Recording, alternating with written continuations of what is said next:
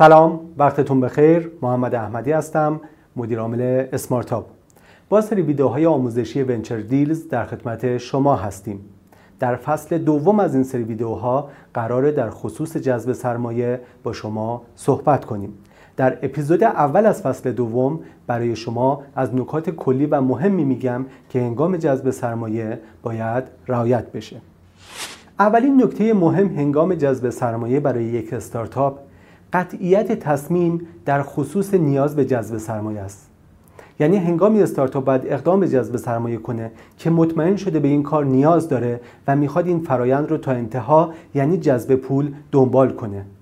بعضی از استارتاپ ها جذب سرمایه رو یک فرایند trial and error می‌دونن. یعنی به دنبال این هستن که در این فرایند یادگیری داشته باشند با سرمایه گذارها آشنا بشن تا در موقعی که می‌خوان نیاز به جذب سرمایه داشته باشن این فرایند رو جدیتر دنبال کنن.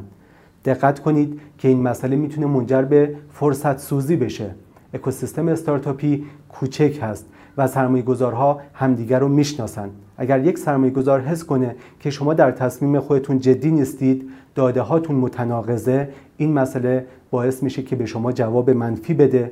احتمالا بارهای بعدی شما رو در پرزنتتون جدی نگیره و حتی در network خودش رو هم این مسئله رو مطرح کنه که این استارتاپ در جذب سرمایه جدی نیست. نکته مهم بعدی که کارآفرین هنگام ارائه به سرمایه گذار باید بهش توجه کنه اینی که باید با اطمینان و محکم در present های خودش ظاهر بشه. اطمینان درونی کارآفرین هنگام ارائه در نگاه و رفتار بیرونی اون تأثیر گذاره investor ها به اطمینان کارآفرین وزن و بها میدن برای اون ارزش قائلن و نوعی آرامش خاطر براشون ایجاد می‌کنه. اصطلاحا در انگلیسی میگن که attitude impacts outcome.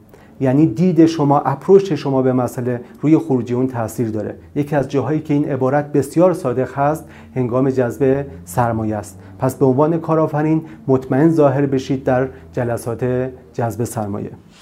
نکته بعدی که هنگام جذب سرمایه مهمه و شاید یکی از مهمترین نکاتیه که کارآفرین باید بهش توجه کنه مشخص کردن مبلغ جذب سرمایه است.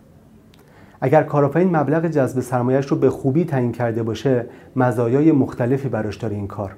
نکته اول هنگامی که شما مبلغ سرمایه رو می‌دونید می‌دونید که مخاطب این جذب سرمایه چه کسی هست. اگر من قرار مبلغ 300 میلیون تومن جذب سرمایه کنم قاعدتا سراغ شتاب دهنده ها نمیرم. اگر من قرار مبلغ 3 میلیارد تومن جذب سرمایه کنم سراغ ویسی ها یا انجل اینوستورهای کوچک نخواهم رفت. پس مزیت اول این کار تعیین مخاطب جذب سرمایه است. اما برای تعیین مبلغ جذب سرمایه چه میشه کرد؟ بعضی از کارآفرینا به دنبال این هستند که مدل های پیچیده مالی بسازن و مبلغ مورد نیازشون رو بر اساس اون مدل ها به دست بیارن.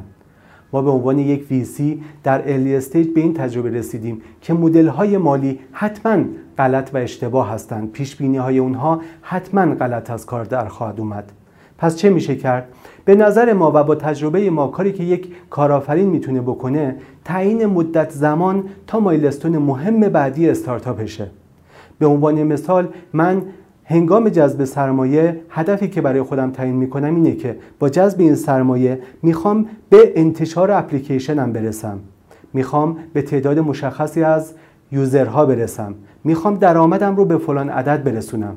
این مسئله مشخص می‌کنه که این پولی که می‌گیرم قرار چند ماه به من پهنای باند بده سوخت موتور استارتاپ من رو تا چه مدت تأمین کنه. در قدم بعدی کارآفرین باید مبلغ هزینه های ماهانش رو مشخص کنه که اصطلاحا به اون برن ریت گفته میشه. یعنی کارآفرین باید مشخص کنه که هر ماه حدود چه عددی رو باید برای استارتاپش هزینه کنه. از ترکیب این دو عدد یعنی مدت زمانی که کارآفرین نیاز داره برای رسیدن به مایلستون بعدی و مبلغ هزینه ماهانه کارآفرین می‌تونه مبلغ مورد نیاز برای جذب سرمایه رو به دست بیاره. مثالی می‌زنم خدمتتون. فرض کنید من کارآفرین به این نتیجه رسیدم که برای رسیدن به مایلستون مهم بعدی خودم که انتشار اپلیکیشن در کافه بازار هست دوازده ماه نیاز دارم. تیم من متشکل از نیروهای فنی و نیروهای marketing مجموعاً 8 نفره که با توجه به حقوقی که برای اونها پیش بینی کردم در ماه 20 میلیون تومن برای من هزینه ایجاد می‌کنن. از طرف دیگه من ماهانه چهار میلیون تومن باید مبلغ اجاره پرداخت کنم و 6 میلیون تومن هم برای سایر هزینه ها باید کنار بگذارم. بنابراین burn rate من به عدد ماهانه 30 میلیون تومن می‌رسه. اگر این 30 میلیون تومن رو در دوازده ماه ضرب کنم به عدد 360 میلیون تومن برای جذب سرمایه می‌رسم. می‌تونم اینجا یک ضریب اطمینانی هم داشته باشم چون بعضی وقتها هزینه های غیر مترقبه پیش میاد و عدد 360 رو به عنوان مثال به عدد 400 میلیون تومن برسونم و جذب سرمایه‌ام رو با این عدد انجام بدم. نکته مهم بعدی که کارآفرین باید هنگام جذب سرمایه بهش توجه کنه اینه که جذب سرمایه فرایندیه که خودش مدت زمان قابل توجهی طول می‌کشه. بعضی از کارآفرینا هنگامی فرنده جذب سرمایه رو شروع می‌کنن که کسب و کار نیاز به پول پیدا کرده و دچار بحران نقدینگی شده. در اکوسیستم ما جذب پول یه فرایند حداقل چهار تا 6 ماه است. بنابراین این مدت زمان رو شما باید در محاسبات خودتون در نظر بگیرید. وگرنه اتفاقی که میفته اینه که به خاطر بحران نقدینگی شما تن به هر قراردادی خواهید داد و در هر شرایطی حاضر به کسب پول خواهید شد و این مطمئنا برای استارتاپ شما یک ضرر جدی خواهد بود.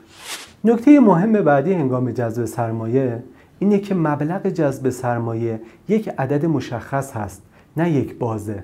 اگه یک کارآفرین به سرمایه گذار رجوع کنه و بگه من برای استارتاپ خودم به عدد یک تا دو میلیارد تومن جذب سرمایه نیاز دارم تنها نکته که برای سرمایه گذار مشخص میشه اینه که کارآفرین برنامه و پلن مشخصی برای آینده خودش نداره. این مسئله احتمال جذب سرمایه و پاسخ مثبت اینوستور رو به شدت پایین میاره. پس برای جذب سرمایه یک عدد مشخص رو حتما در ذهن خودتون و در present خودتون داشته باشید. نکته دیگه رو هم در انتها خدمت شما عرض کنم این هست که اکوسیستم کارآفرینی ما اکوسیستم کوچیکی هست. player های محدودی داره و اکثر این investor ها اکثر این بازیگران با همدیگه در ارتباط هستند اگر یک استارتاپ به یک player رجوع کنه یک پرزنتی کنه یک ارزش گذاری انجام بده یک مبلغ مشخصی رو به عنوان جذب سرمایه بیان کنه و هنگام ارائه به اینوستور بعدی اعداد خودش رو عوض کنه این مسئله می‌تونه تبعات سنگینی برای اون داشته باشه. اعداد خودتون رو در طول زمان جذب سرمایه تغییر ندید. همونطور که خدمتتون عرض کردم قرار بود در اپیزود اول ما یک سری نکات کلی و مهم در خصوص جذب سرمایه خدمت شما بیان کنیم.